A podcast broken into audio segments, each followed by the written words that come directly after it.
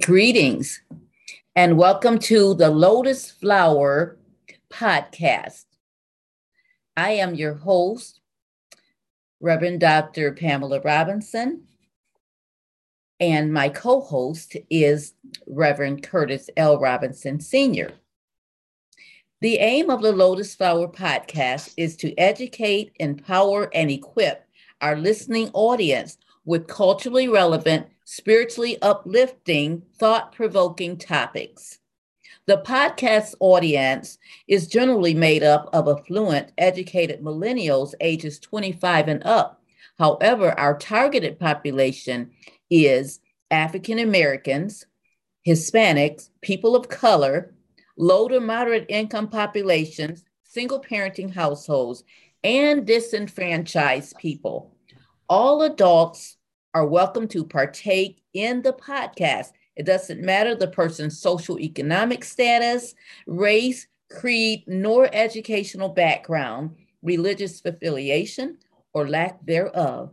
As long as you have an interest in respectfully learning about African American culture, race, relationships, and history, then you are more than welcome to join us for the Lotus Flowered podcast.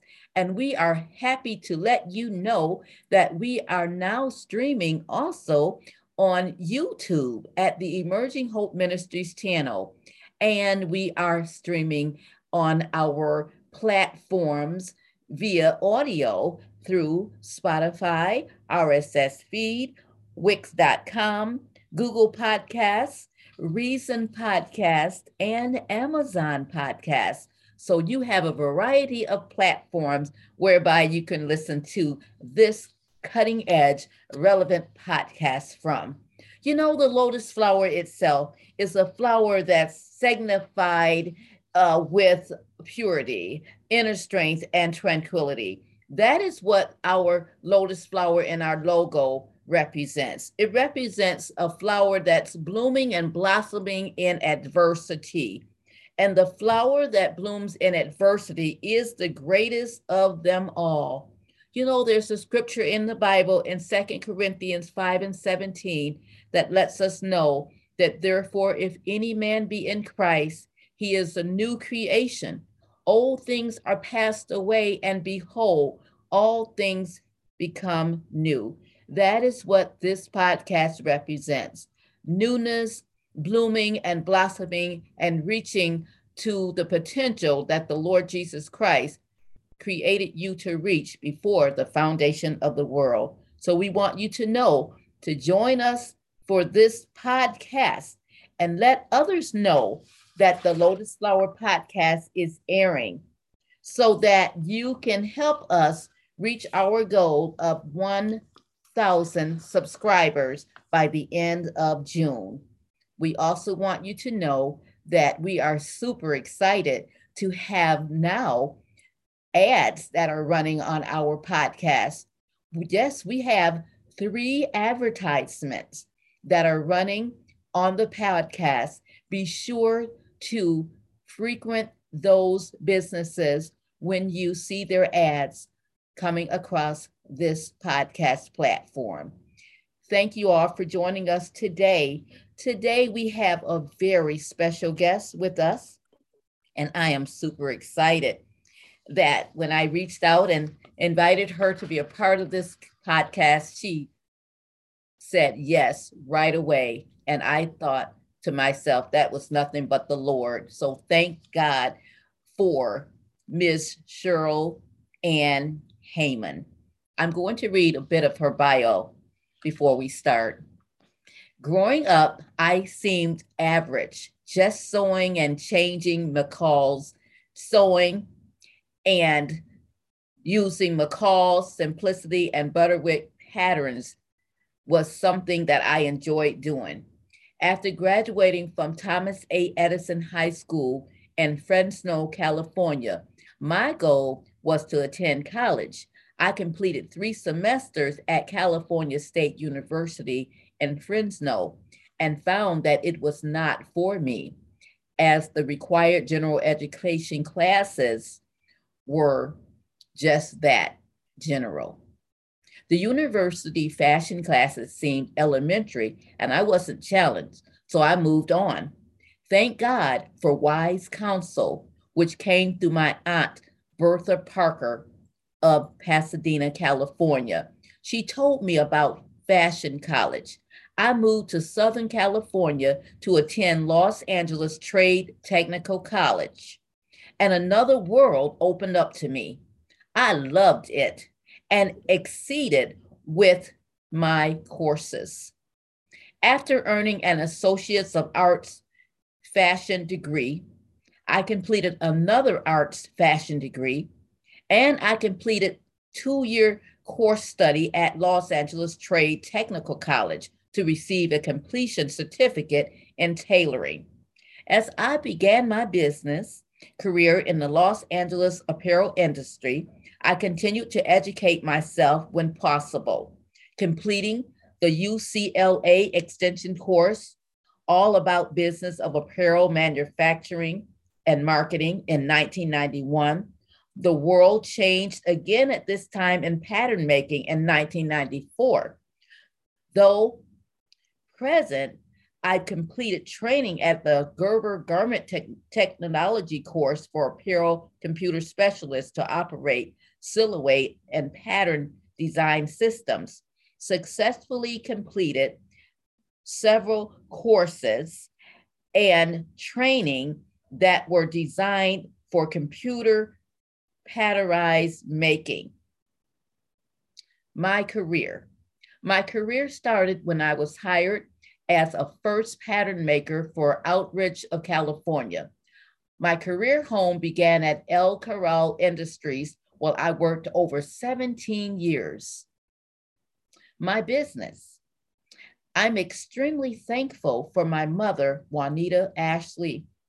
She introduced me to sewing by helping me to make choir uniforms for our church. Through my own business, I've been able to use my talent for the creator to help with to help clothe his people by Cheryl Ann Apparel LLC makes clothes for all occasions, from custom fitted jeans, bags, costumes, uniforms, choir robes, clergy robes, prom dresses to wedding gowns, providing pattern service, sample development, and, and duplicates to fashion designers who need assistance with developing their fashion collections achievements, and interests. The Heyman Scholarship Fund 501 nonprofit was established in August of 1998 by Cheryl, Melanie, and Alicia Heyman, warmly known as the Heyman Sisters.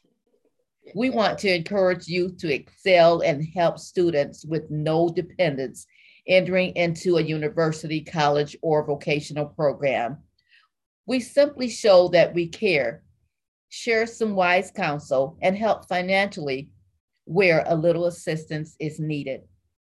It has been a blessing and a joy to share our knowledge and wealth. Our motto is simply it's your life. We're just here to assist you with it. Ms. Cheryl Heyman. Hey. Welcome, welcome, welcome to the podcast. I've got to let my audience know just a little secret here.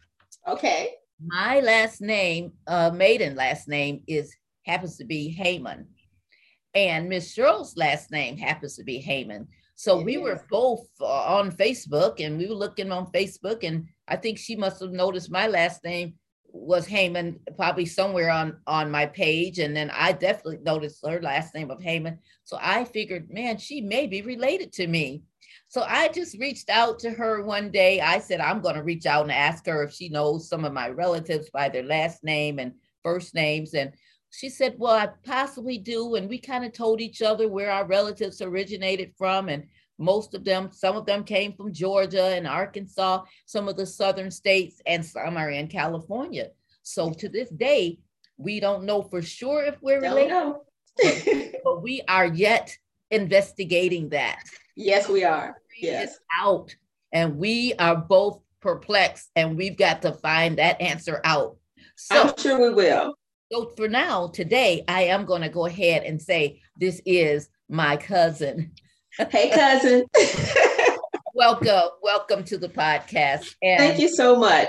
You're welcome. I love the design behind you. Did you make you. some of the things that are behind you? Every single thing. Oh man. Yeah, I'm I'm in my studio right now. So yes. Oh, very. Did you make your outfit as well? Yes. Yes. And this is my logo. Oh, let's see that. You you me we.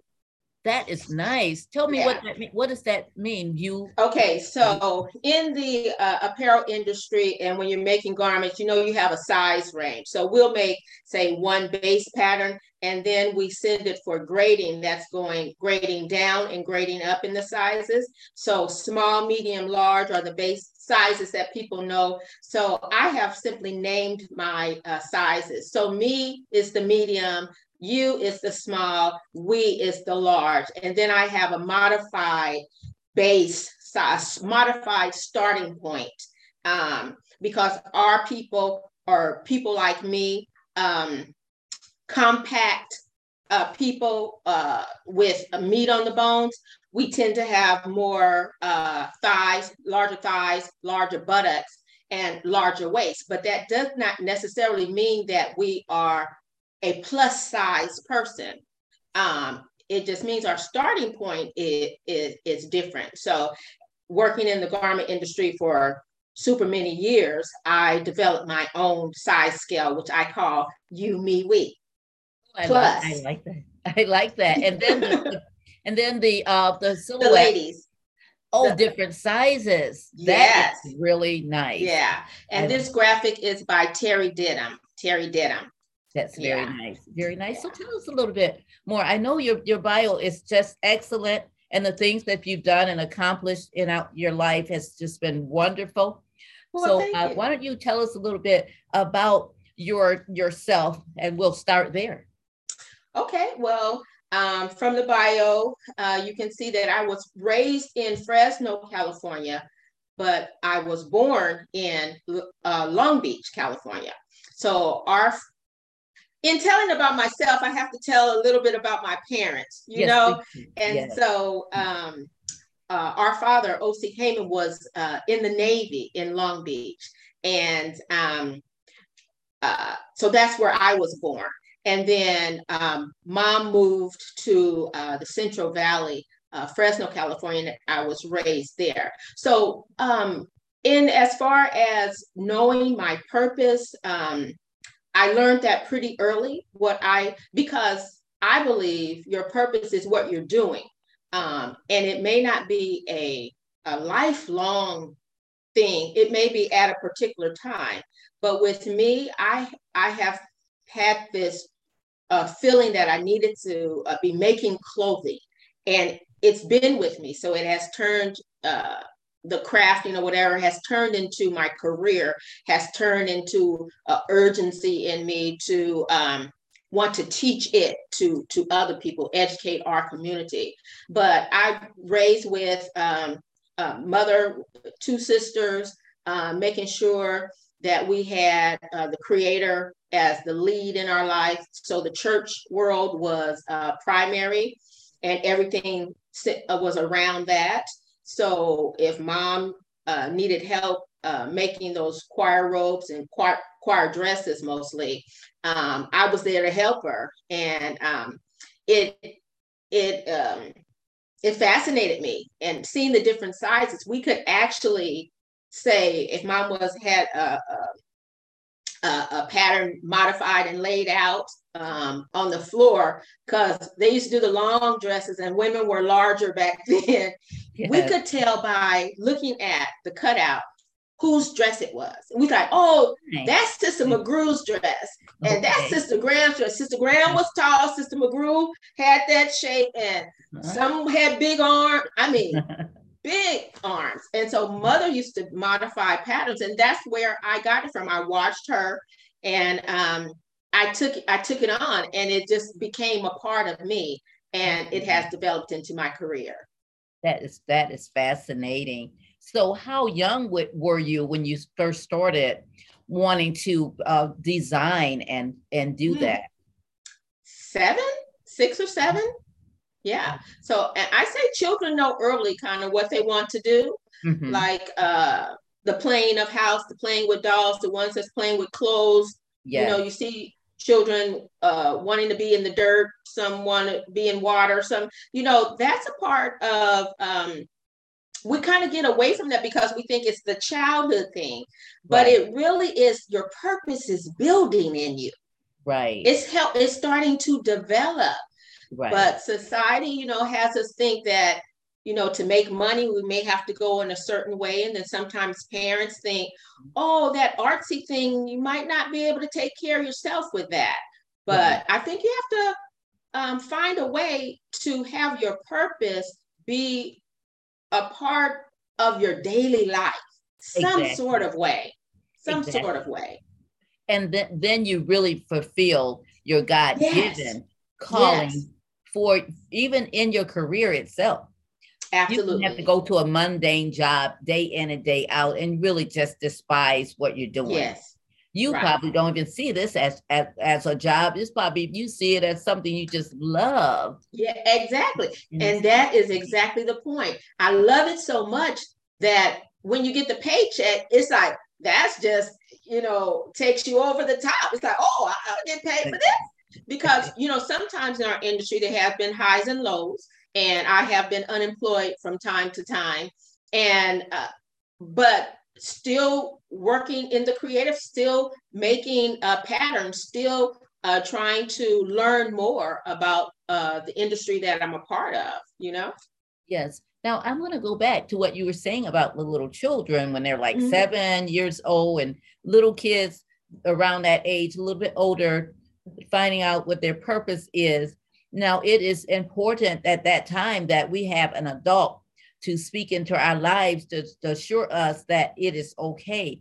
This is your they may not they may not have those those words to say right okay, mm-hmm. this is your purpose but they could have said this is something that you enjoy doing and i'm going to help you with it and we're going to work together and they would yes. be encouraging and they would let you sit with them and watch them if do what they were doing like you said your mom was mm-hmm. cutting patterns and making those dresses and yes. whatnot so i just wanted our listening audience to know that those young people that are in your lives right now your very children your nieces nephews grandkids your students or yes. kids yourself if you come across this don't despise the day of small beginnings. Yes. Just because you're young and you're starting off small, you could have a piece of paper and you could be cutting this into a paper doll. Yes. But that paper doll could actually become something that is your destiny. That could become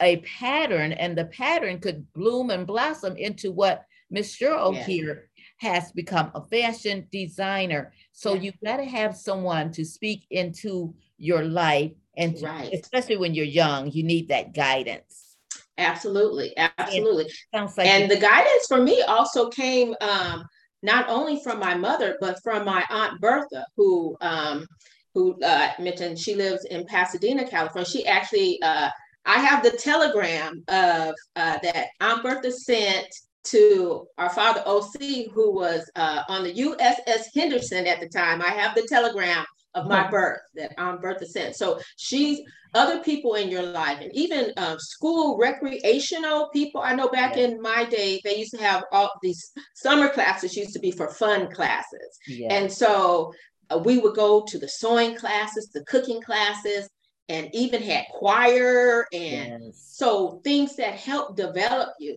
But if you don't get those things in, um, say in your uh, in your school, yeah. um, then it's up to parents to seek out what the young people seem to be liking That's right. um, and find find classes somewhere you know for That's them right. that is exactly right and that yeah. is what we want parents to know that are listening as Ms. Cheryl said if you don't have it in your schools because right now most of the schools all over the country they don't offer home ec anymore right. sewing and cooking and shop yeah. wood shop yeah. and all of that so it is up to the parent to go ahead and seek those things out.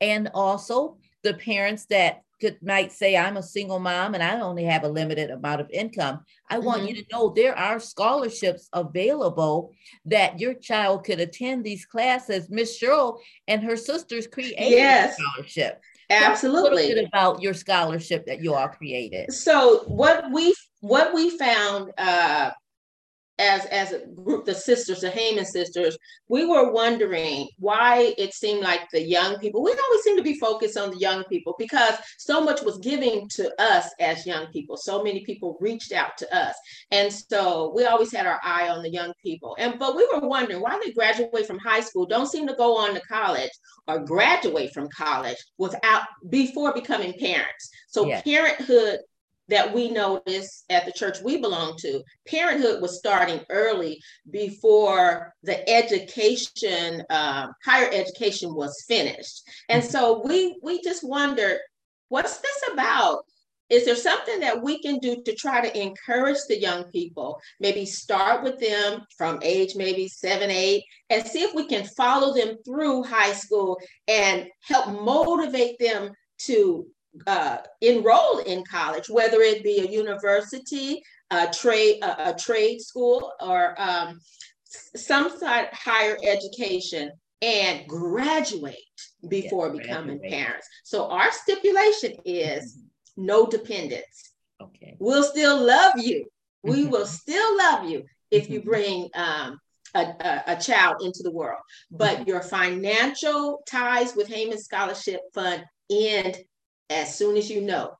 I see. I understand. Yeah. That that's important because it makes them accountable. That's right.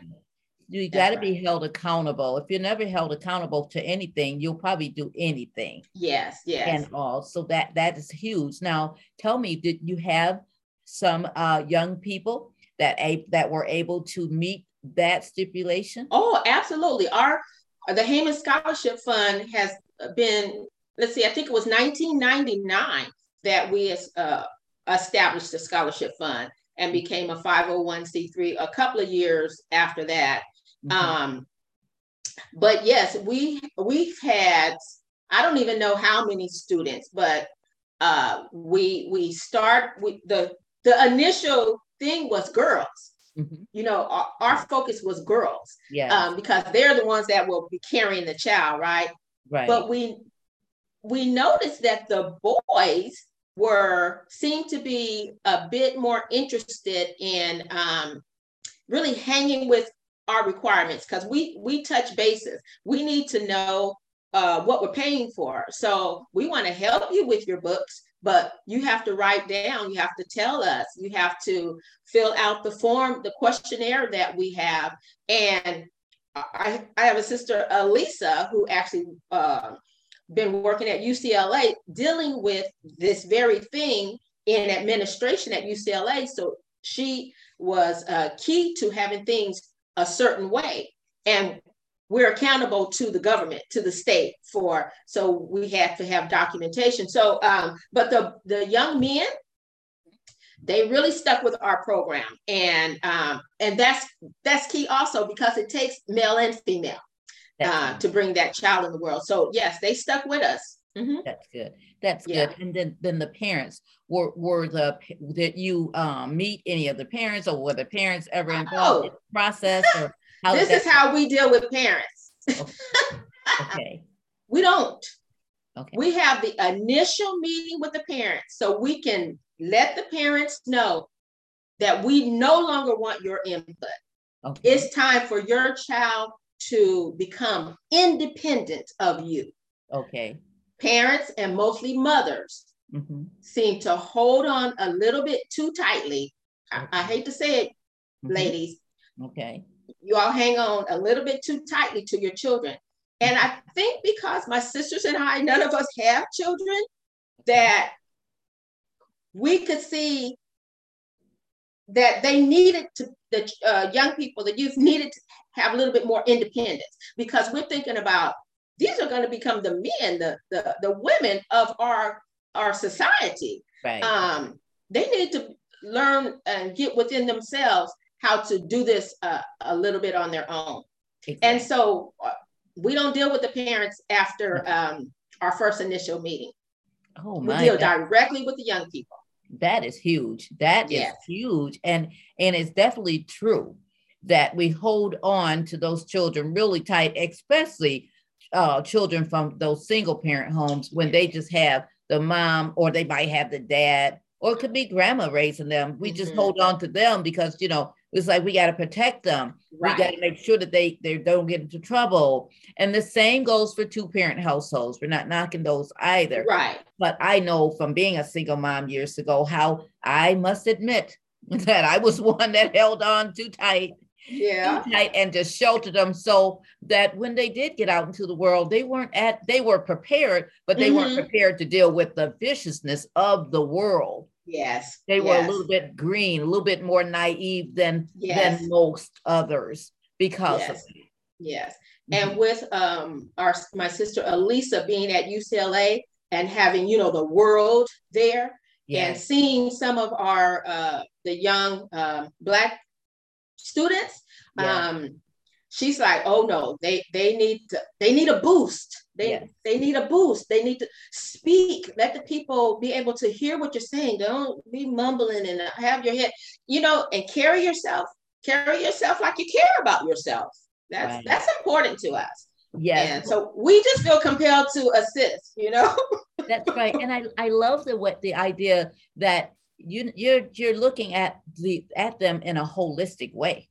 You're telling them about their their inner spirit. You're telling them about their outer uh, way to hold themselves and be confident. You're Yeah. encouraging them to delay the gratification of early child of having a child early prior to marriage. You're telling them about the holistic picture and and not only just getting your education, but how do we get our whole life together and then move forward and actually bring another life into the world if you choose to yes. You'll do it in such a way where you may be a little more ready and more prepared right. to bring someone into this world that needs to really be strong these days and resilient. Yes. Talk about that lotus flower being able to push beyond that adversity. We see all that goes on in our world, especially for people of color, that you've got to be tough. You've got to be able to come from under some adverse situations and still press on and Yes. bloom and blossom. And that's for all people, not just people Yes. of color, but especially for people of color. We've experienced that. And so I I pride you on Thank you. on what you're doing and taking a stand to Thank you so much. people to stand. Now we also we want to talk about how do you encourage uh, our queens, I, our queens through your um, Cheryl Ann's Queen Project. So this is something brand new for me. I developed this idea based on uh, things that I was doing with my mother. And so she seems, mother seems to be a, a focal focal point a- around my life. You know, um, it seems like I am her. Okay, tell me what do you mean by that? What do you mean by that?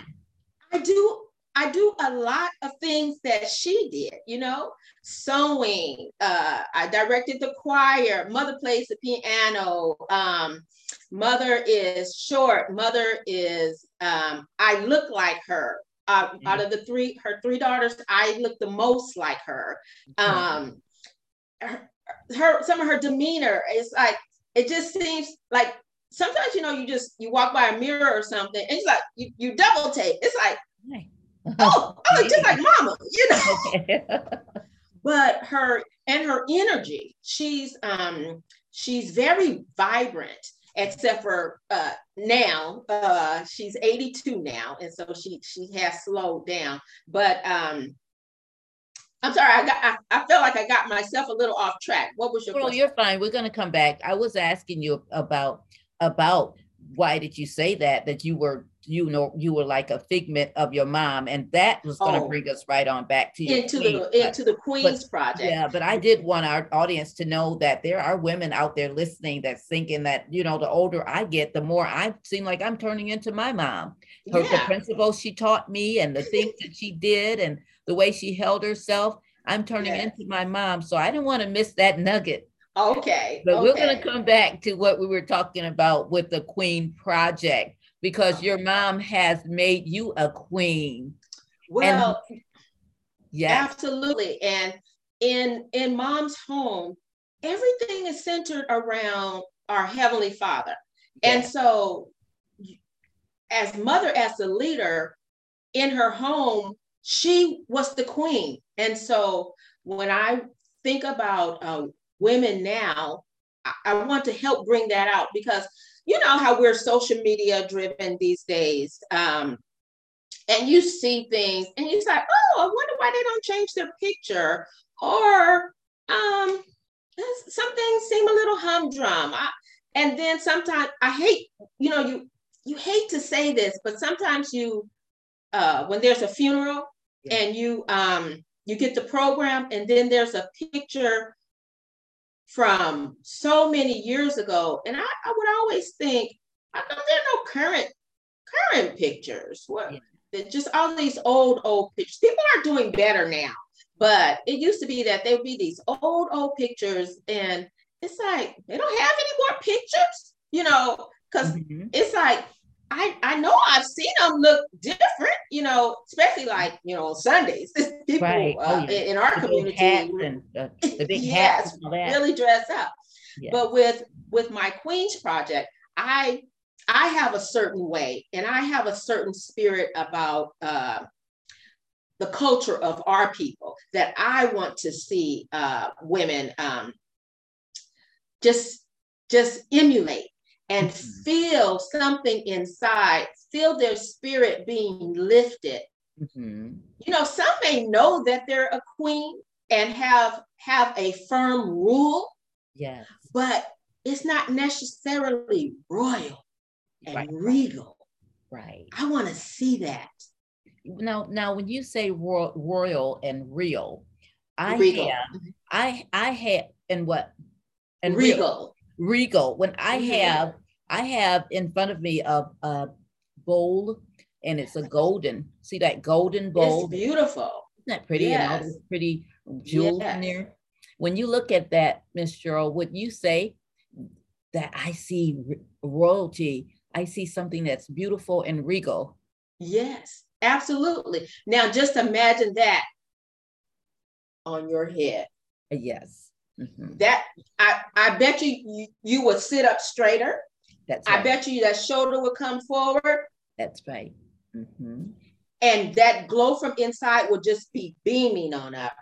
That's right. In relation to liking that to something like this, because yes. we are visual people, we can mm-hmm. visualize your words through looking yes, at it. Absolutely. I can see, I can see, re- I can see that royalty here. I can see this is so regal, and, and it is beautiful. But let me let me let you in on a little secret.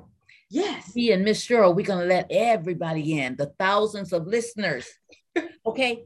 Now, in order for this beautiful pot of jewels to become all colorful and shiny, and oh, it's just a beautiful piece, it had to go through something. This thing, in order to be made, it had to start off as these fine little grains like sand. Yeah yeah. And the sand didn't have any color to it. Then they had to take the sand and run it through this really hot oven and make it into a liquid. And then they took the liquid and they cooled it, they shaped it first. And then ah. and then they cooled it down and they shaped yes. it into this pretty little piece of glass and they added color to make it all these different colors like that. You might say, well, how do you know that, Dr. Pamela? Because see, years ago, my kids took a glass making class on Oh, a, great. As a single mom looking for things for them to do to enhance their summers, mm-hmm. they were able to get a scholarship whereby we started a scholarship program for single moms and they learned about that process. The wow. reason I brought that out is because it goes along with what you're saying about bringing out that queen in a person. Yes. The person might start out, you know, as a little girl and without direction and mm-hmm. then she may go on in life and get a little lost in life you know, get a little lost there and not know her value, not know that she is a queen inside. Yeah. But it took Miss Cheryl and her sisters, if they're working with you on your project, to tell them that yes, you might have started off as sand. Yeah. didn't have any color, didn't have any shape, thought you were ugly, devoid of ever becoming anything beautiful like this. But you took your encouraging queens project and you brought out the inner beauty of that person. And when the inner beauty comes out, guess what? The outer beauty comes out as well. Absolutely. It does. Absolutely. So, what I want to do with that outer beauty is I want to take a snapshot of it. Yeah. I want to, and I want to, I want you to frame it. So yeah. with my project, what I do is I make pieces and I actually of clothing and I give the pieces to uh, senior ladies. Right now, my focus is senior ladies um, and women of our community. I so I give them those pieces, have them take a picture with COVID and uh, and you know location. Um, so I'll mail a garment to you, have you where your favorite spot, whatever it is. It can be your queen's. I have a chair, a cozy chair that I call my queen's chair. So mm-hmm. it can be it can be in your dining room where you have your coffee. It can be on your on your uh, patio where you put your feet up and, and get some of that uh, sunshine. It can yeah. be anywhere you choose that is, you know, your favorite spot or a, a spot that's convenient for you. Take a picture of yourself or have someone take a picture of yourself. And then I want to ask you a few questions. I, I want to ask you a couple of questions. I want to know how did you get here? I want to know a little bit about your family. I want to know uh, where you've been and where you think you're going. Okay. Because we have to um, we have to think about the past so we can move forward into the future. Yeah. And then we here right now, today is today. That's where we are. Mm-hmm. Uh, where your feet are planted. You right. know, um, make it your your queendom, your kingdom. You know, make it the best that it can be. Have that beautiful uh, goblet bowl there and um, fill it with things that make you happy. Those colors make me happy. Those colors look like all the colors that I have in my studio. Yes, they know? do. And um, why don't you name some things that if this was a bowl of happiness for Miss Cheryl, mm-hmm. what might the first thing be that brings happiness to you? The sunshine. Okay, how about how about this one? Fabric. And how about this one? It would have to be cotton. And let's do two more. How about this one? Um, that color is kind of bland to me. It's I'm not pulling anything from it. Say if you didn't go with the color itself, but just name something that brings you happiness. A flower. And how about this very last one here? if you like it that. Oh, that now, oh, that color, that color is just royal. Just the color itself makes me happy. Okay. just that blue color itself. So I would imagine you might have uh, several things of blue around your studio, possibly. I do. I do. Mm-hmm. Yes, and this beautiful royal blue, that is just a beautiful color. Yes. you said this brings you happiness, just the colors themselves and all. Yes. And that's true. People see things like this and it just really will enlighten their lives and just really bring joy to them. So yes. I would imagine when you said you have them take a picture in their favorite place, you send them that that outfit and they put it on and they're they're just clothed with beauty at that time. Yes. You yes. know. And yes. it becomes about, I love the word you use about their queendom. I love that word. Mm-hmm, mm-hmm. And it's not that we're doing it in vain. It's oh, no. Not vain. It is because it is okay to build yourself up. You, you have to, to. Yes. You and have if, to. And what if you don't do it, who's mm-hmm. going to do it? Mm-hmm. You go, we go out into the uh, the community, the world, um, mostly still working you, you, amongst people who don't have your best interests at heart, but want to use your skill set for them to make money. So, you know, we're we're it's it's a harsh atmosphere sometimes in the workplace, and women deal seems like to me better with the workplace than men. I, I noticed that um, some of the men um, they're quicker. I'll just say quicker than women to uh, leave a workplace, but women mostly are thinking about their children more so.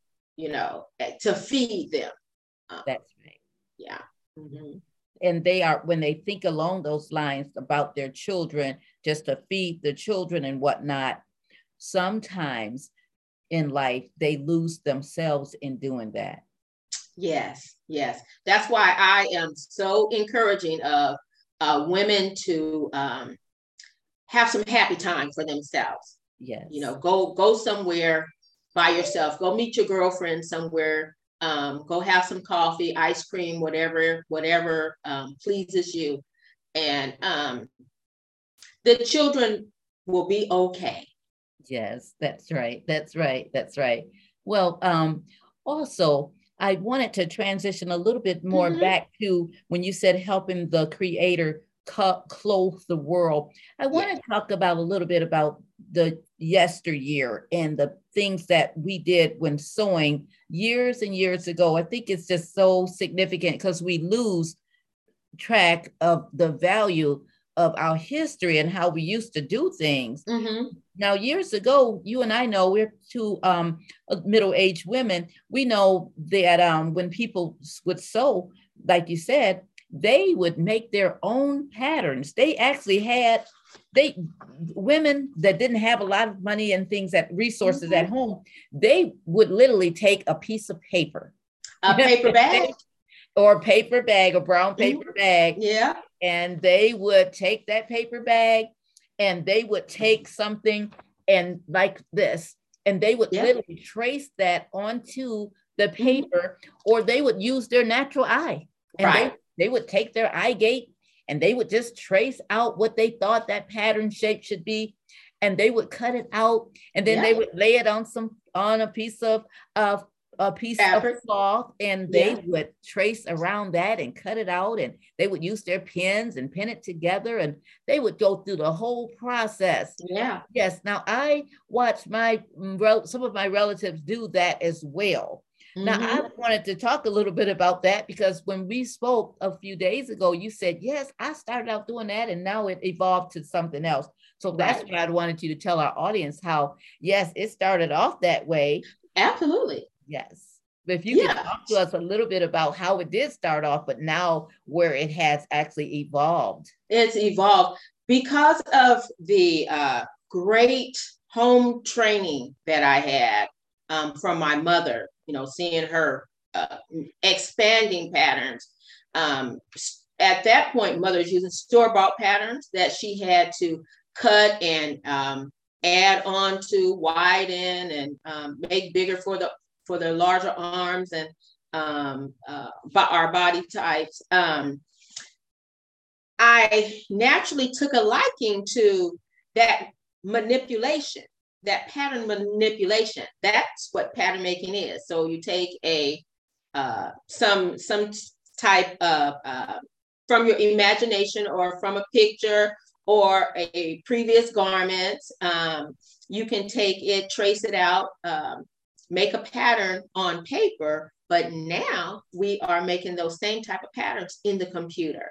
And so we're going into well, we've been doing that uh, for a very, very long time. I actually had my first uh, computerized pattern uh, training back in 1994. The industry is shifting again to where the patterns now are, we know so much about patterns, so we made so many patterns, so we have a stock of patterns. So it's no need to really start all over every time. So you have um, patterns that are sort of like automated. And a uh, a new a company that I'm working with called Tukatech, and actually where I am in Inglewood, this is the Tuka Center, Inglewood. So by Sherlin Training Center. So I am teaching training uh, people, designers, pattern makers, whoever wants to learn more about the apparel industry. I am I'm teaching training here in Inglewood. I now incorporating the Tukatech program um, into my into my training. Oh, that's amazing. That is mm-hmm. amazing. Tell me a little bit about what what does that entail? What it entails is, say, if you would take a piece of paper, like we were talking about, you, you were talking about, um, and you would take a pencil, right, a ruler, and some measurements, and say, say, let's just make a, a, a triangle, right?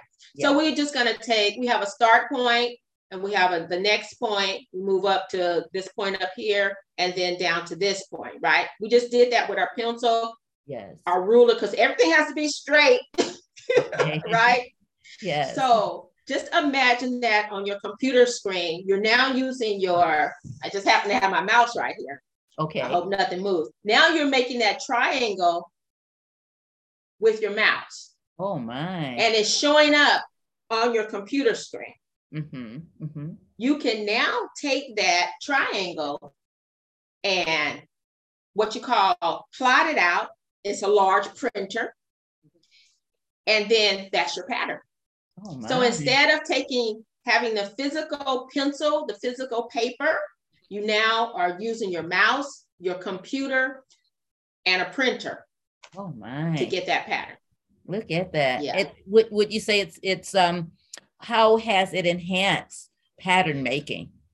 Okay, so the enhancement is like it on the physical body. Pattern making is it, it's a little hard because most of the companies are uh, warehouses, cement floors.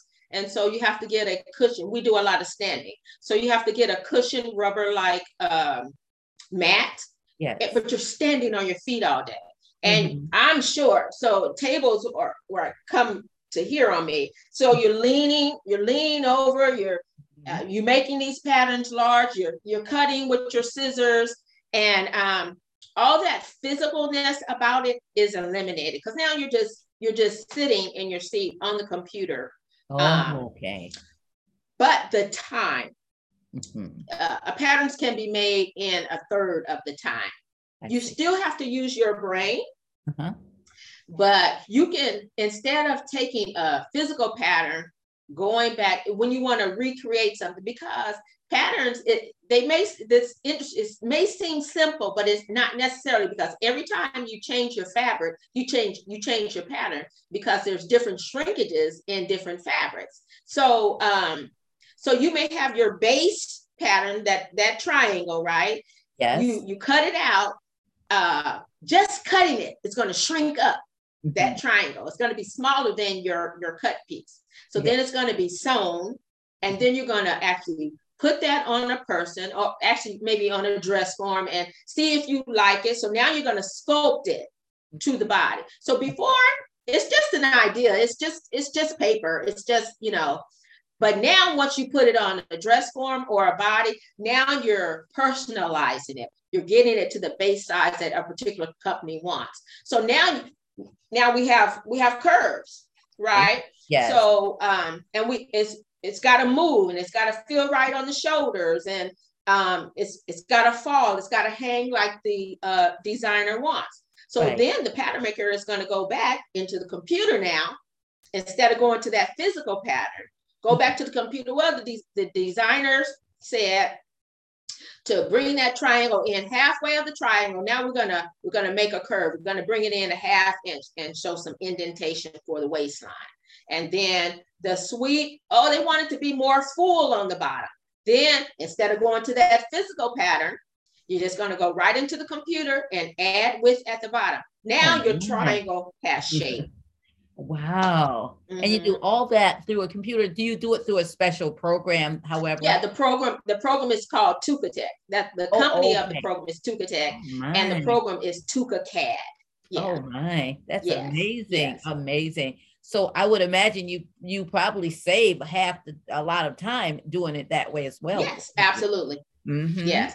And now now you can take you can take that particular triangle. You may have your start point triangle yeah. And then you have your curved shaped triangle now, but then yeah. you wash it. Okay. You're going to wash that garment and it's going to shrink even more. So mm-hmm. then you're going to, as a production pattern maker, then you would add width and length back to the triangle because you know it's going to shrink when it's washed. Oh, I see. Look at that. Yeah. So in advance. That's good. Uh-huh. That Yeah. is great. So it takes Yeah, a, so it's a lot of testing lot of going thinking. on. Yeah. And with each particular fabric, you have to test. Hey, that's great. That is amazing. Now, have have you in in your line of work have you made garments for um, people specifically that wanted us? But and I know you said you made garments for many people at your church. You clothed many people in your church. However, outside of the the church in the industry in in, in LA, with all the Uh-huh. industry, the acting, and what goes on out there, have you actually worked or made uh, outfits or garments for any of those um, stars or mega stars and people that Well, I, I start with the first star that I, I'm the star.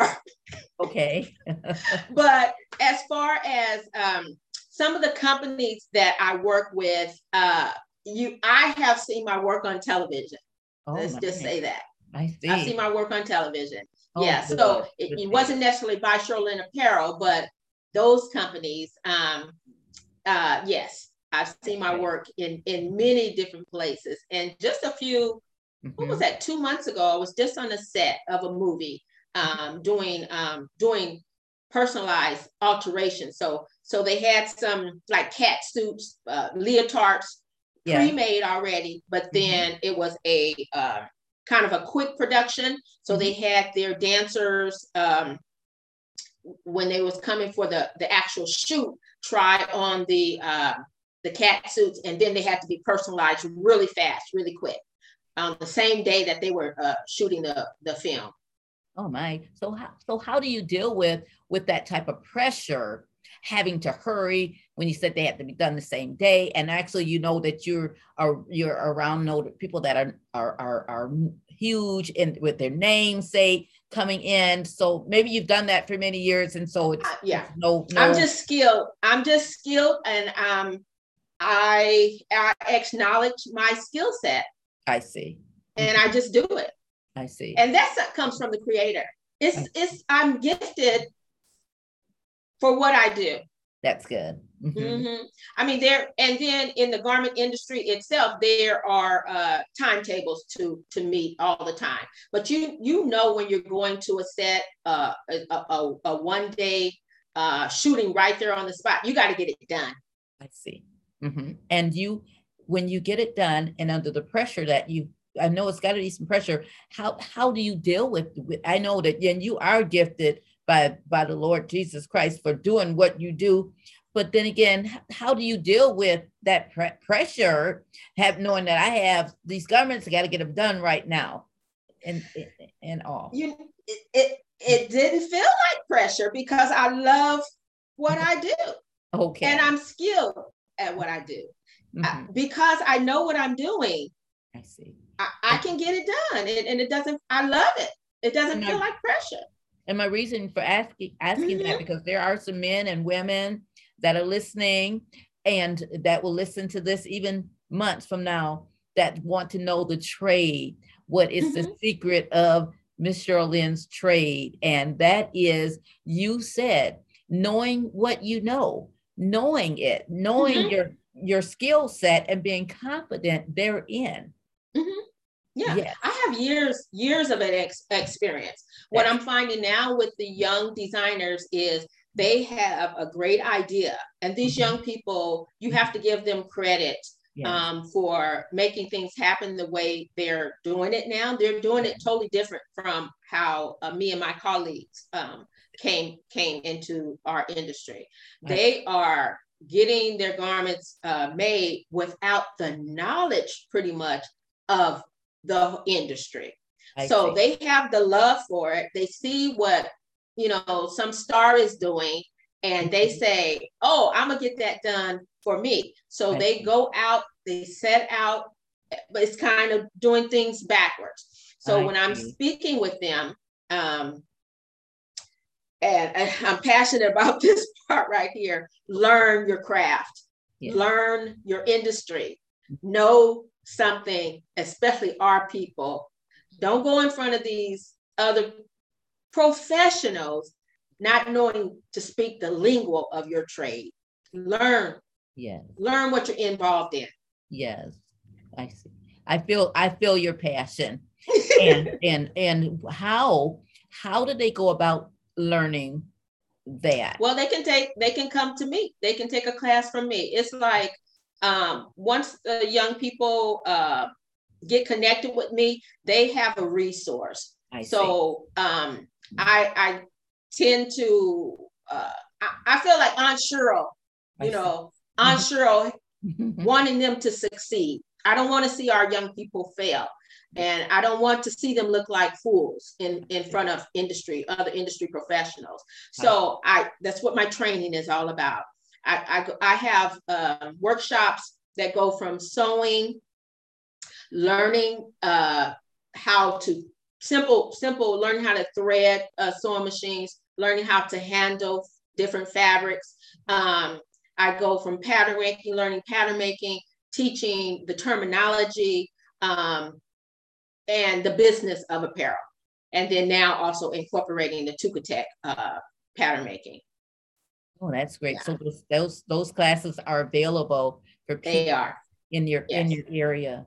Mm-hmm. That, that's amazing. Absolutely. And we're going to be starting some online trainings as well. Um, some people like that hands on, but yeah. with you know the world that we have right now, mm-hmm. uh, and we will be able to reach more people with technology. So there will yeah. be in the future there will be more uh, online classes. And uh, why don't you tell us where, how would someone get a hold of you if they were interested in finding out more about about your business? And about- my business is on uh, my website, which is www.bysherlyn.com. I'll spell that um, B Y S H E R Y L, the at sign. Wait, what did I say? So it's bysherlyn.com. B Y S H E R Y L L Y N N.com. So, okay. Yeah. And we'll yeah. be sure and put that in the um in the link when we have the introduction there as well so they'll okay. know how to get in contact with you. Now yeah. let's go ahead and transition to speaking about senior moments. And what do we mm-hmm. mean by senior moments? I'll have Miss Cheryl kind of let us know. Okay, so senior moments.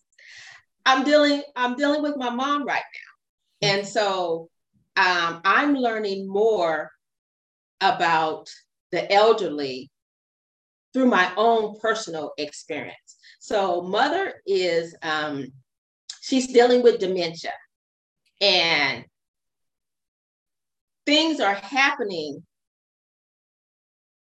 and you kind of don't believe you're in it. Um, so when mother is um, feeling like she doesn't want to do something or she doesn't want to eat, there that super stubbornness will um, come out. And then there's there's the lockdown of I'm not giving you this information, even though she raised her daughters, and I'm speaking specifically of me, my family, me and my family. Mom raised her daughters to take care of ourselves, therefore to take care of the community, therefore to take care of her later in life, right? Yes. Well, um, things happened where I guess um, the mind shifts.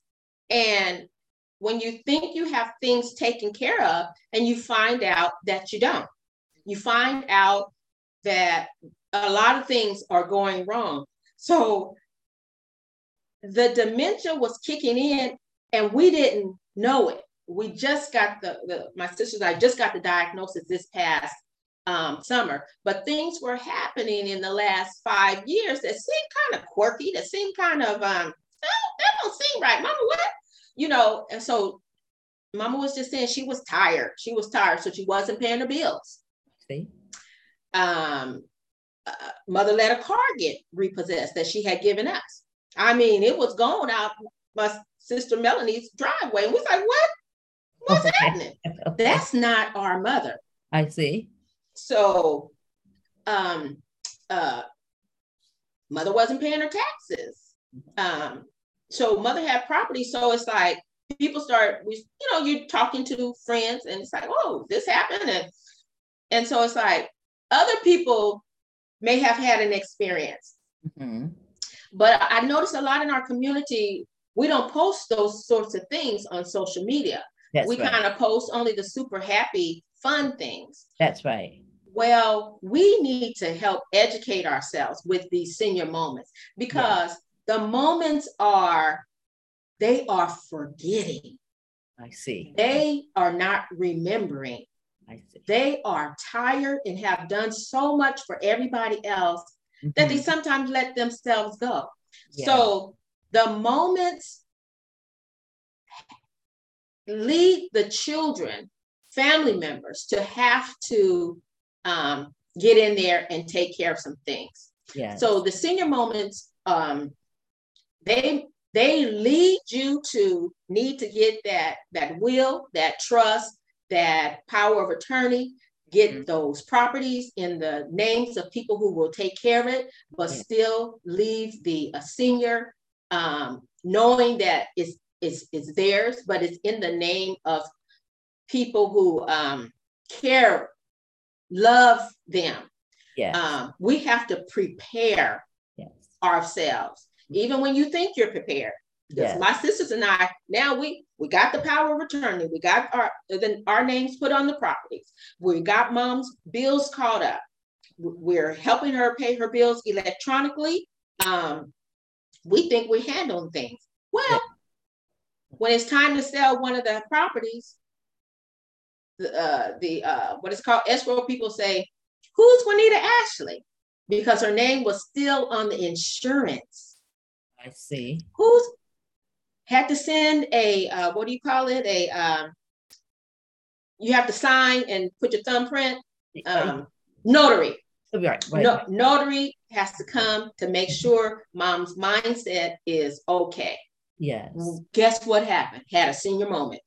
Oh my. I I I ain't doing it.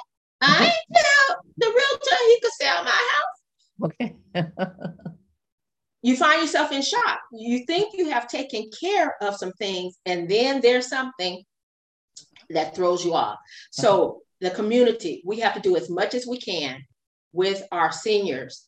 If you want the property and uh, everything to stay with the family, you have to do whatever you can to get the information now. Have a family meeting, talk to each other, especially if some property was belonged to the uh, your parents' parents, and then they have uh, brothers and sisters. They have siblings. Yeah. Um, have a family meeting. Talk about it because our, our elders are getting older. Our elders need to be cared for and um, respected at the same time. That's right. That's right. And and when when you're respecting, especially your mom, because that's your situation, and she she's being um having a senior moment like that the realtor came and they wanted to get things notarized and she said i had a senior moment like i ain't selling this house. I don't even know what you're talking about. When when that is going on how do you respectfully continue to work with her in that in that moment without this is what we did.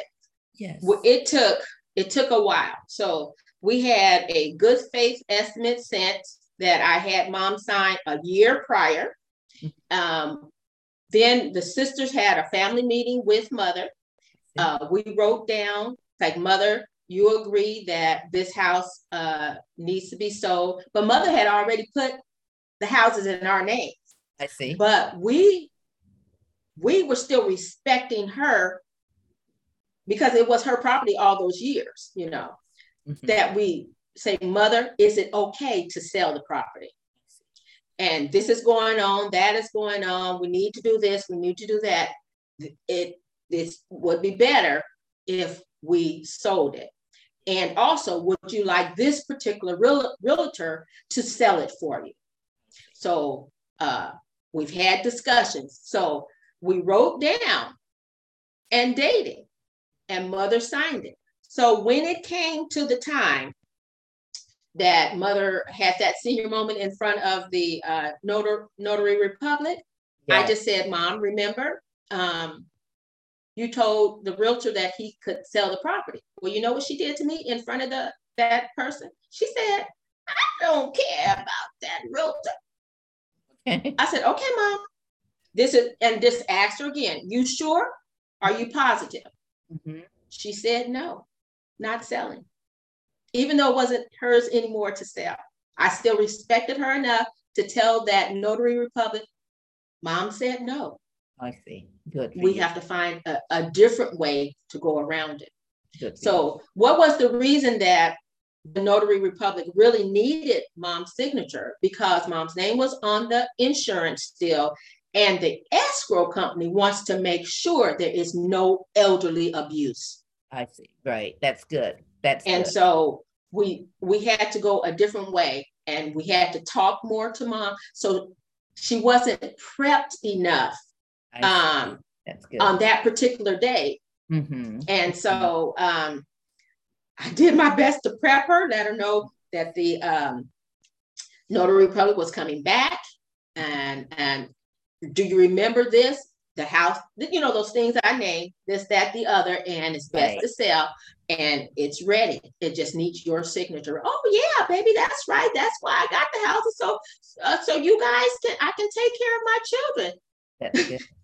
Good. Good. Had to be reminded, refreshed constantly over. You know, I left out of the house yesterday. Mother was having a senior moment. Mm-hmm. I left out of the house, getting ready to leave the house to pick my sister up from work. So mom's like, "You're leaving?" I'm like, "Yeah, I'm going to get Lisa from work." And um, and um, make sure she had her water, make sure she had whatever she needed. Um, you going to get Lisa from work? I'm like, yeah, be careful, be careful. Where are you going? okay. I'm going to get Lisa from work. Okay. Oh, okay. Well, be careful out there. Yes. That dementia is kicking in, is kicking in fast now. Yes. I swear I didn't get out the door again. Where are you going? Sure. Okay. and I, I'm just, I've always been patient. Uh-huh. Um, and so I just smile. I'm going to get Lisa from work. okay. what can you do? So um, what can you do? Yes. So how how do you deal with role reversal? And you probably know what I mean when I say role reversal, meaning that your mom, you know, she's, she's four. Yeah, and she's act. You are becoming more of her caretaker when at a time in your life she was your caretaker. Yeah, yeah. She raised us uh, because that's what independence is all about. And that's what the Heyman Scholarship Fund tries to uh, instill in the young people because there's going to be a day when you have to take care of your parent. That's right. It's inevitable, isn't it? We're, yes. we're aging. Yes, it, it is. And um, mm-hmm. we don't have the option to put her in a home. I, I mean, I have a home. Melanie has a home. Lisa has a home. Right. So when when I need a break, um, like Melanie, the oldest sister, mom's firstborn, is a school teacher. Mm-hmm. So she had, you know, two, three weeks off for that Christmas break. Yes. And so mom was with with Melanie during that time. Okay. And we we all have the different roles that we take on. Lisa takes care of the medical. Melanie's paying the bills. Mom's here with me physically. I seem to be taking care of more of the things with the properties. Mm-hmm. Um, Melanie uh, Melanie cooks for us. She has a meal prep. It's called Melanie Mocha Meals, and oh, so the meal prep, Melanie's doing that cooking. Mm-hmm. Um, that's more for lunch, dinner. Lisa brings over breakfast foods, um, and so we're mm-hmm. working it. Look at the that. way we can. Mm-hmm. Yes. And then it's it's not easy, mm-hmm. and that's one of the things I I show um, with mm-hmm. um, with on social media. People that knew mom from um, her community in Fresno, California. Um, now all of a sudden, you know, Miss Ashley is is not there. She's with her daughters. And this past summer we had a family trip. Mom has been asking, and and this seems to be the thing when the seniors get a hold of this, dementia gets a hold of them. Yeah. Um, they seem to they seem to want to go home wherever home was when they were a child. And so we thought we were really doing something, gonna drive cross country, take mom to her birthplace, Pine Bluff, Arkansas. Okay. soon as we get to Pine Bluff, mm-hmm. mom called the police on us. Senior oh. moment. Oh my. Why? Senior moment. And I'm crying like a baby. Oh, okay. Sister's got to handle it because the police on the phone with mama, dispatch on the phone with mama. Uh-huh. And mama don't know where she is, just saying, the devil in me, I'm driving too fast. Okay. she usually drives fast. She usually drives okay, but she's driving and the devil is in her. Okay. And the this this we're thinking, mom talk. You know how on our phones now we have Siri or whatever name of. Uh, yes. I'm, talking to theory. Okay. My sister was like, "No, I don't think so." Okay. so it was actual dispatch, and oh, uh, so they, and when we really knew, mm-hmm. um, you know, on the side of the road, they, they had these uh, low uh low um signs and it said some some bridge we were over it was a church on this side and it a sign for a bridge and so they asked mom do you know where you are and mom's like like cheryl where am i and i'm just driving and um so i see the sign for the bridge the dispatcher tells mama the name of the uh-huh. bridge i see therefore we were being tracked oh through my. mama's phone oh, through her phone Oh my, through the phone. Yes. Boy, oh boy, oh boy. So I'm driving. I'm driving. And um, I think she was triggered because uh-huh. yes. we were in. I did get off. With, uh, we had the uh, printed uh, map and yes. we had the telephones. All of us have our smartphones. Mom even had the smartphone. That's why they tracked on her phone. Okay. Um, so I missed the turn. You know, I'm not wasn't familiar with that that area of the freeways. And so I missed the turnoff. So I had to go this way. And then, you know, our phones tell us, reroutes us, right, to get to the hotel where we were going. Well, we were cutting through some fields uh-huh. and all you could see was fields. So mother right. got triggered some kind of way with a thought that I guess that I was taking her out into the field to harm her. Oh, no. Oh, no. So she called 911. Oh, my, my, my. Yeah. That was a senior moment. That was the worst senior moment of my life. Oh yeah. boy. Yeah. So I saw the, uh, the why was it the worst senior moment? Because it was the it was it was the uh it was so real. Mm-hmm. It was so we were just going through uh protest in the summertime. So now here it is, the sheriff's coming towards me. I tell the sisters, the sheriff, I see the sheriff, I'm just gonna pull on over. Oh. I'm a oh. black woman driving in uh-huh. a place I have never been. I see. In a field. Okay. she triggered, now I'm triggered. Okay. we all black. we still black. so here comes the sheriff. I just pull over, roll the window down. They come, you know, pull behind me. All you see when they're coming to you, your eye level is their gun. Oh my. Oh my. I'm crying, can't even speak.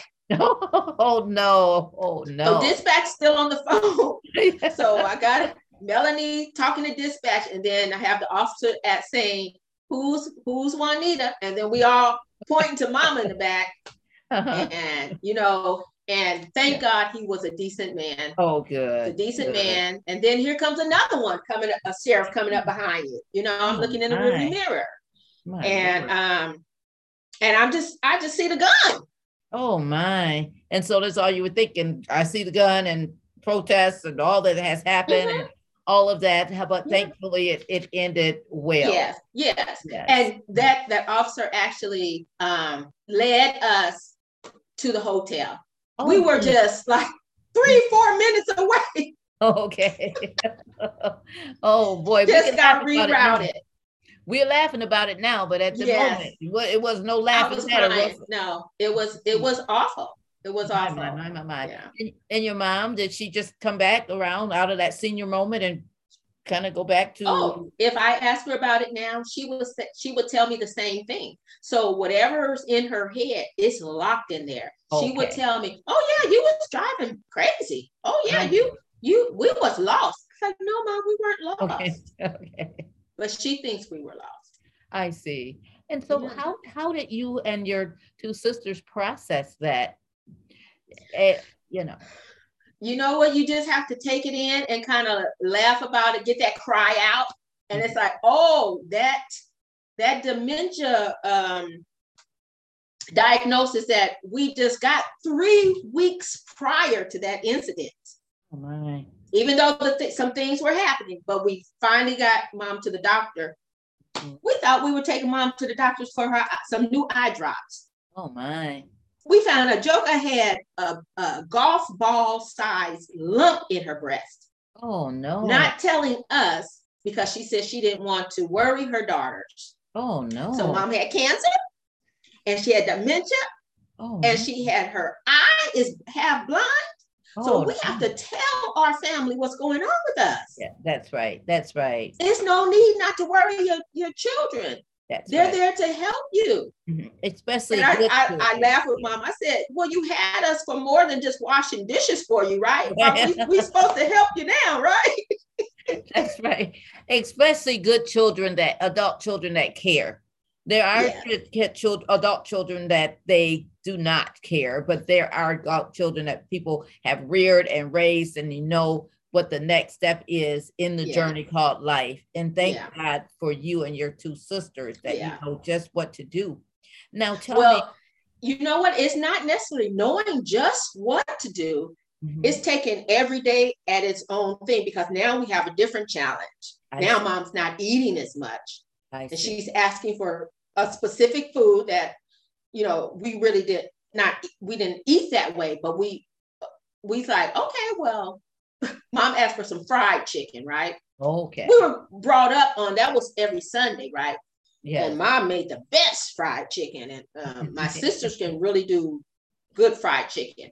Mm-hmm. well we do the mocha meals that are healthy uh, whatever your issues going on in your body, my sister Melanie uh, tries to um, have the food be um, uh, healing, healing for you. Food is supposed to be healing, so we don't cook it to death. I'm saying we don't cook. I don't cook. right. Okay. so we don't. Uh, my sister Melanie doesn't cook the food to death, and there's a lot of raw food and nuts, and um, so um, mothers want, you know, it's okay to want.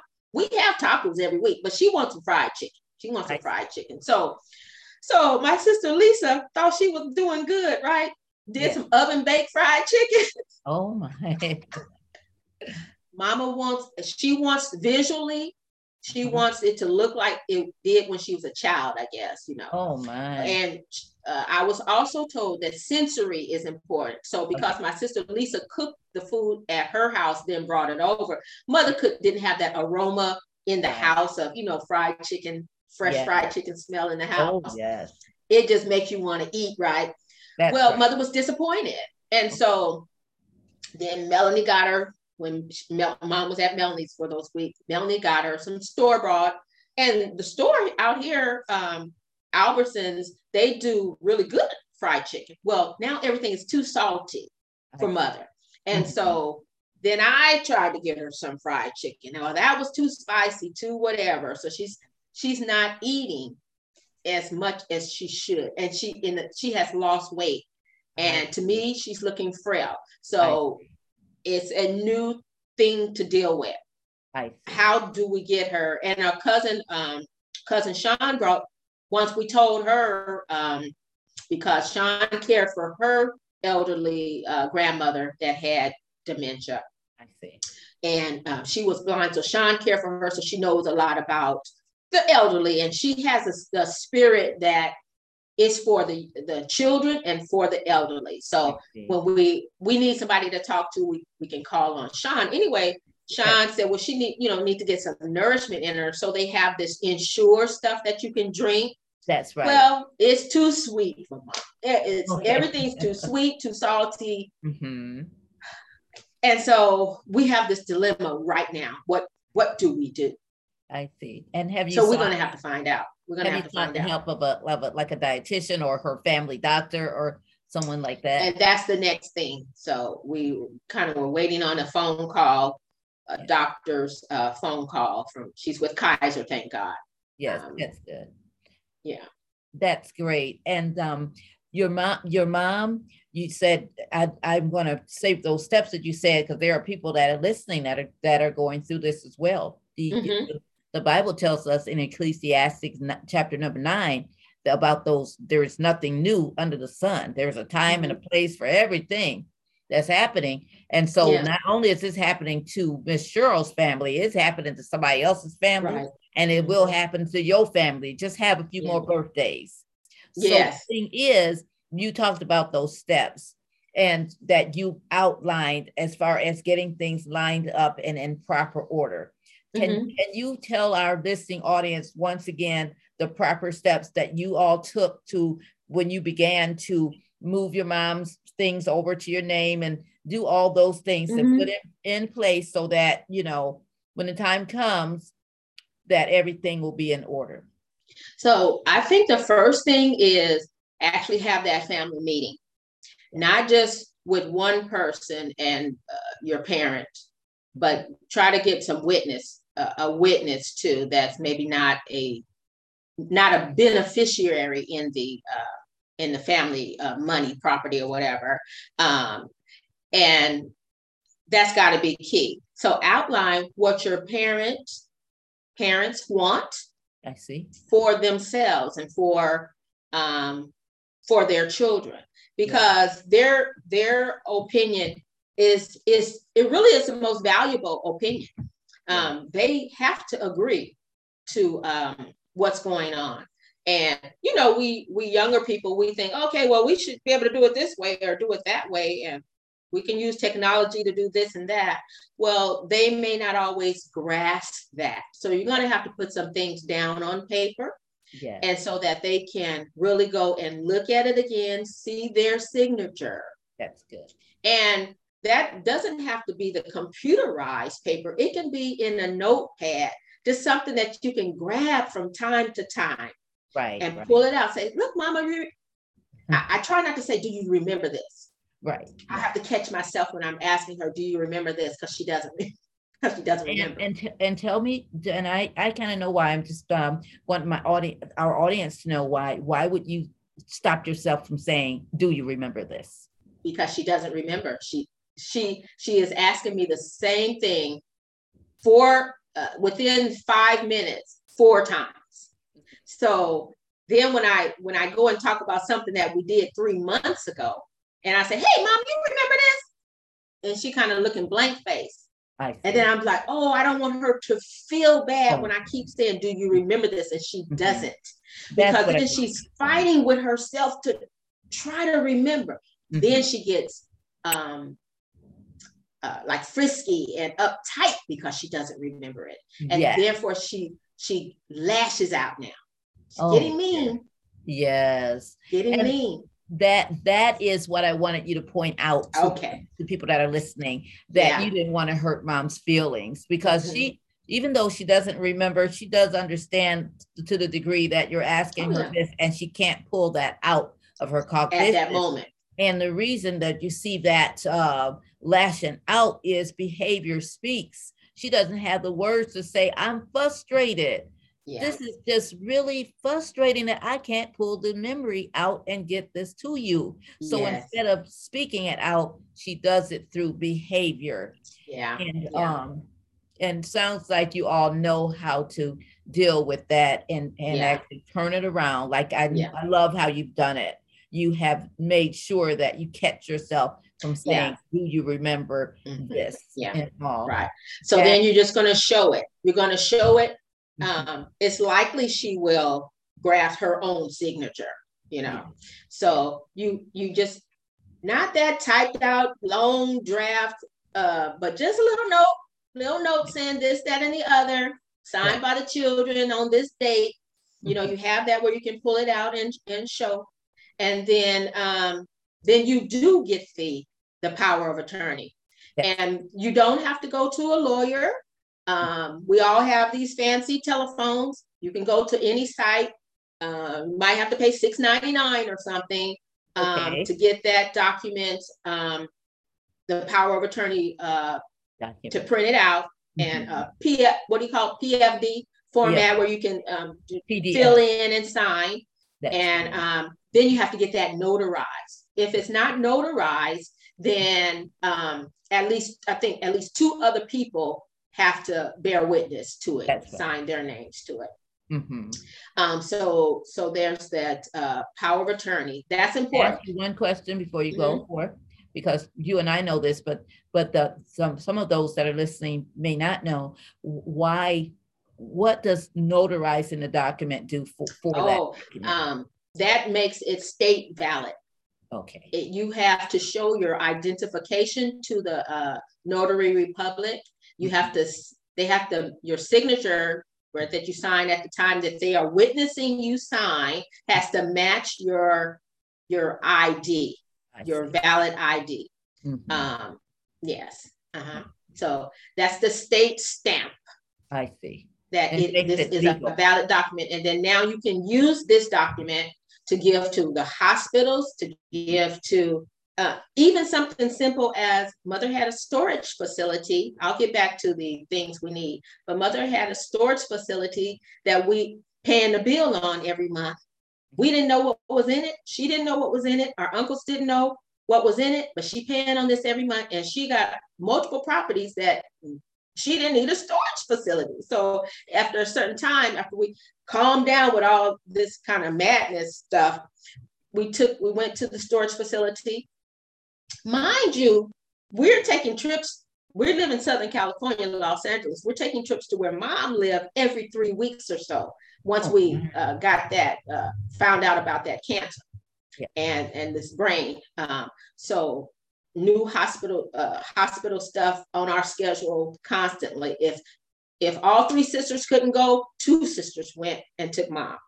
And then our other our cousin sean would go with us to take care of some of the housing things. We even had because we needed to split up all these different responsibilities we even had a responsibility that we gave to our, our cousin accepted to take care of some things on mom's behalf because she can talk to mom really good. Like i said she's good with the elderly so um we uh i lost my thought.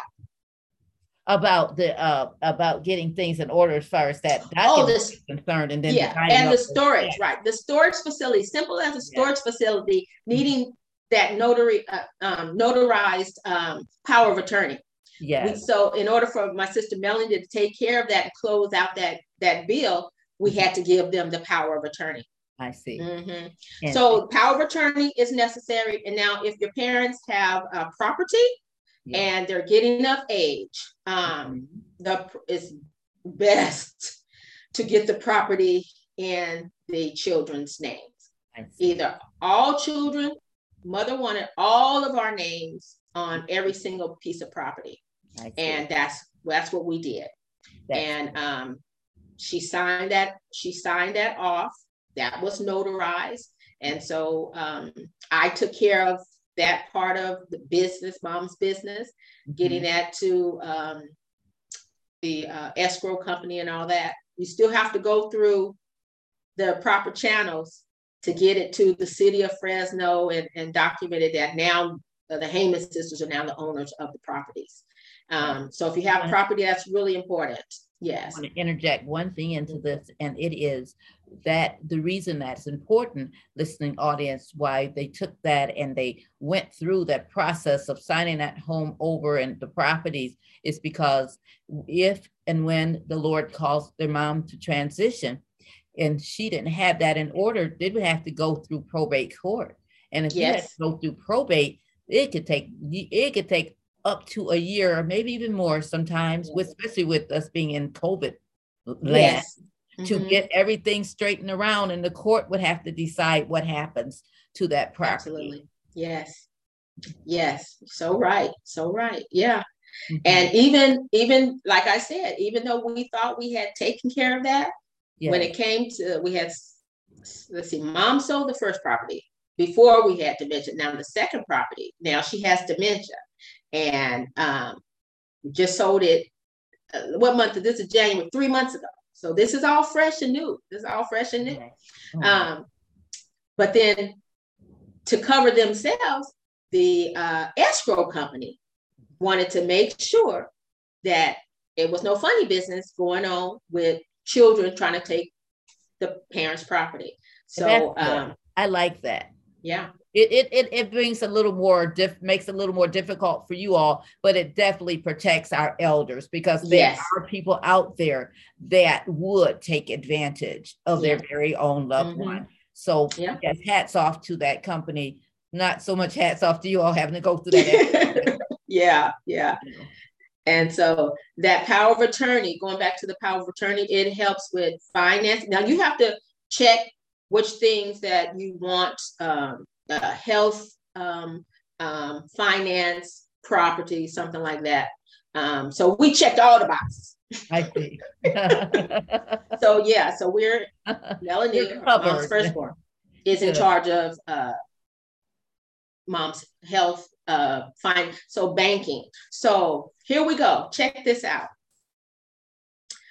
Don't just in the in the senior elderly people's homes, the ones who are who have come through that um, what the Great Depression or whatever that was called, or yes. children uh, born right after, they hold on to things that you may not think is valuable. They think it's valuable. That's right. So um, you you really have to get their opinion on their thoughts on if they think something is worth keeping or not.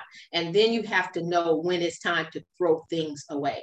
Because okay. mother had multiple properties, like I'm saying, right? And so yeah. we were going cleaning, cleaning, going cleaning, going cleaning, going cleaning. We getting worn out now. Okay. And so it's like, okay, we got to condense some of this stuff. And mm-hmm. so what's valuable to you and what is not valuable to you. Now, with when the dementia was setting in, and now we know more so when it did set in because we could see we were in cleaning, we would find paper bags uh, and then um, wrapped inside the paper bags, things wrapped in uh, tissue. Mm-hmm. Wrapped and inside of that was um, newspaper. I see. Money. Oh, money. money. We took over thirteen thousand dollars that we found. Did, did you really? Yes. And wow. put it back into her and put it into her account. We found money order, money orders, cashier's checks. Remember that car I told you about that was repossessed? Yeah. Well, she paid for it. She never mailed. She never. My my my! Look at that. Yeah. so, wow. yeah. So we took Amazing. money back to her account and then there's so much money has been lost. Um, we're still going through the Secretary of State or the State Controller, where uh, they they say money. You have money. You hear those commercials. You may have money in your oh, name. Oh, yeah, yes, that's real. Check oh. things out. Mm-hmm. We got money back to put back into mom's account because okay. she either had uh, insurance thing, insurance monies and different things sent to her some mm-hmm. things were $500, some things were $140. She had different bank accounts that she didn't remember that she she she didn't use in so long. Money was just sitting. Oh my. Look at that. So check yes. out check out what? Check out when you're cleaning for your parents, you just have to check you know, they used to say they put money under their uh, beds and things. Well, yeah, no, it's money everywhere. Okay. Everywhere. Be careful when cleaning. Oh, Be careful. Oh my, it's like a treasure house. it was. It was. Oh and so now goodness. we and so when we did go taking all that money to the bank, now we got lots of money, right? I got pictures. Oh my God. We're taking it to the bank. And mother is having a senior moment. Okay. It's my bank. This I'm gonna talk, you know. And so my sister Melanie, I'm standing behind Mm-hmm. And so mamas, and they, you know, they know her. It's her credit union. They know her. So hi, Miss Ashley. And, and so my sister Melanie is, is starting to talk about what she needs to do. And so mama's like, well, and this is another thing, a senior moment that can get you in trouble that you don't know. You know, there's recordings going on at banks everywhere. That's right. Well, here comes uh, some some young ladies claiming to be her daughters with the senior person. Right. And she all feisty like this and saying right. what she not gonna do. Right. So they don't know what we up to. Right, right, right, right. They don't know what we up to. Right. But thank God we are the daughters that she raised. Right. We're there to put money back into her account that we found all over her houses. Right. right. Just so happened to be, and this was a blessing for us, mm-hmm. that mother had put Melanie's name on that account when Melanie was in college. Oh my. So I looked at, I looked at, I said, oh, the teller was telling Melanie, well, you, you in order for you to do a transaction, whatever, you have to be uh you have to put your name on the account. Well, right. I looked at the envelope and I said, I'm trying not to speak, right? Because I don't want to yes. cause too much. Mama was already like this in the senior moment. Right. So I'm like, I can't, I can't be saying stuff in Melanie's ear. You know, I don't want this to look like, oh, that person is trying to get her money, tell her what to do to get the mother's money, right? that's so right. I gave Melanie the envelope and I, I pointed to Melanie. Her own name was already on it. Look at that. Wow. Look at God. Already had it set up. had it set up. So we just were able to do online banking, oh. uh, get everything established. We're here in LA. The bank account is, uh-huh. is in Fresno. We wow. take care of all the bills and everything. Amazing through that. Amazing. So it's up, but it's up to the parents right now, whatever state that you are in, know that the future is coming. That's know right. that That's your children right.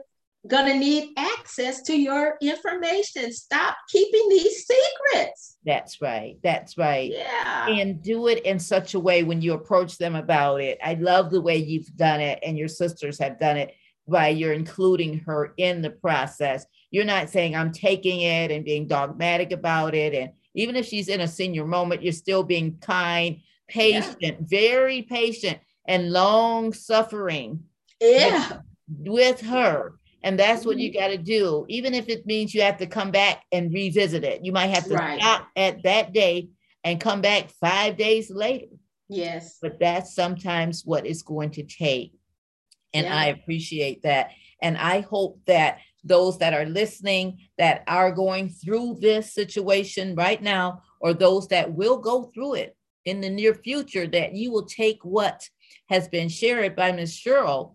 Go ahead and listen to this podcast again and make yourself a list. Mm-hmm. make a list, you start checking off the different yeah. things that you've got to do and there could be even some more things that are pertaining specifically to you and your situation, right. listening audience, and put those things on there and work that list and yes. be diligent about it and love on your loved one. They took yes. you and you now can take care of them. Yes. With, with a lot of dignity and just just love them, love them, love them, even when they having those senior moments. Really yes. You know. Yes, absolutely. And that's the thing. I give mama after I administer her medicine every night. Yes. You know, I make sure I give her a, a hug and a kiss, and um, she tells me, "Oh, you my baby, you my you my last baby, you my baby." I just I cherish that. Oh, that's so nice. That is so nice. Now, before we end the podcast, I want you to tell us what do you do for yourself for your own self care? Self care. Yes. Well, let's see. Right now, during the pandemic, um, what do I do? I have a taco every week. Okay. You know what? I think because I, I am eating the uh, healthy meals, and I, yeah. I think it's it's you should treat yourself. Um, okay. There are days that uh, Melanie suggests that you know you eat whatever whatever you want, but don't I go see. crazy. Um, and you know, every now and then I have some ice cream. And okay. then um, I my guy and I we go out every now and then, um, not much. If it's just go pick up some food and and eat it together uh, in a quiet spot, looking at a, a tree or the planes go by or something. Um, you know, trying not to congregate too much. I see. But um, I keep it simple. Um, and that's that's pretty much it right now. And because well, my business is take also, I am mixing because I'm able to, um, when mom's been physically here uh, over a year. And so I was with my business was going into down, driving into downtown Los Angeles. And then I, the company was wanting more from me. And I just had to say, I'm not able to give more. Uh, my mother's with me now and I cannot give more. I so um, I had to know for myself physically what I could do. And um, I had to make a choice. And so my mother, there is no choice. My mother is it. My yes. mother is it. So I have the flexibility with my business to it's it's a home base now. I had to close down the commercial spot um, right before COVID because I in our industry there's trade shows and different things that happen. Yes. And people are getting sick, not coming, and it's like what something's going on. Something's going on right at the time where I was going to launch one of my well my line at a trade show it's like, no, something's not right. And I think I better close this office down. I see. And just do it for, and next thing you know, here's our uh, stay at home orders and things. Yeah. So, um, with my business and with mom being here um, at the same location, I'm able to get her breakfast, get her breakfast uh, done, enjoy having coffee with her, looking at the sunshine. That's that's big for me relaxing, yeah. um, and then opening my business at at 11 a.m. Mm-hmm. Able to come back in, check on mom if she needs anything, um, and then. But you know what's funny now is, I guess she thinks I'm a child because um, like my when I have most of my things, sewing machines and pattern tables in my garage studio. Mother when the uh, sun went down when it became dark now she's telling me to come in the house. In this house. What you doing out there? Don't you know it's dangerous? Like, well, i'm in my own backyard. This is not good enough? Oh come in oh boy so, so I, I really do like to travel you know i like to travel but we're not traveling now no we're not traveling so I'm just enjoying um, the beauty of uh, I go outside. You know, I have a home, I have a backyard, I have a front yard. I, I walk in my backyard. I listen to the birds. Um, I drink my coffee and sit sit on my patio yeah. and just let the creator give me thoughts and um, uh, you know what to do next. And and you know what? When you really see when you see the birds and when you the wind and different things that you know you have no control over, right. you know that there is a creator. That's right. That's right. Know? It brings and so sunshine and energizes. solos. That's great. And the sunshine, you can package it and send it to Michigan. there you go.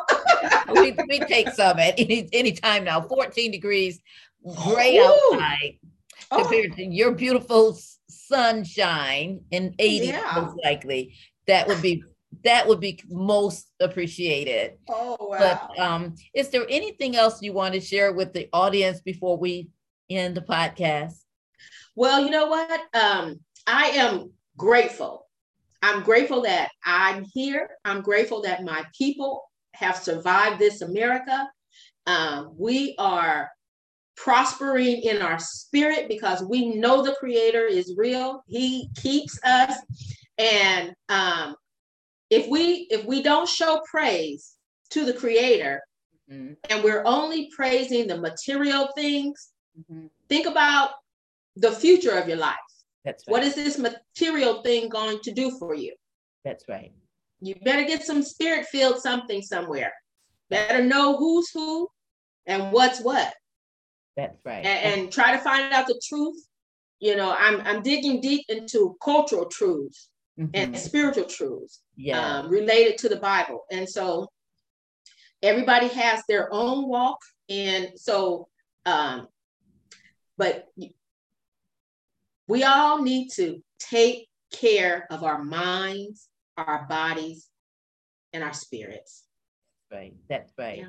That's yeah. right. And that that in itself is actually a, a, a, nugget. A nugget. If you look at these Jews once mm-hmm. again, that that is a nugget what you just said to take oh. care of your mind your body and your spirits and that in itself will produce these jewels you will come out blooming and blossoming mm-hmm. and beautiful just like this bowl of jewels that i have here once again i thank you our special guest today miss cheryl ann heyman owner of cheryl ann apparel llc fashion designer, technical designer from Inglewood, California.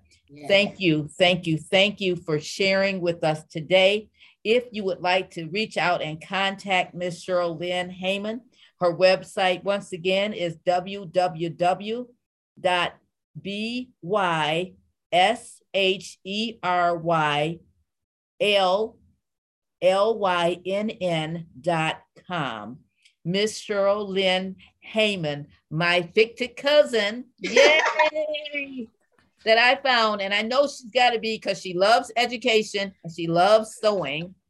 She loves helping people. Those yeah. are all those Heyman traits. So okay. You have been engrafted in. Thank you. Thank, Thank you, so, much. so much. Thank you so much for being our special guest today. And just know that a door is always welcome for you to come back again and share some more when you feel led to, okay? Thank you so much. Thank you. Have a happy, blessed new year. And may it happy be pros- may it be prosperous for you as Thanks well. so much. Bye Same for you for all. Now. Thank yes. you. Bye bye for now.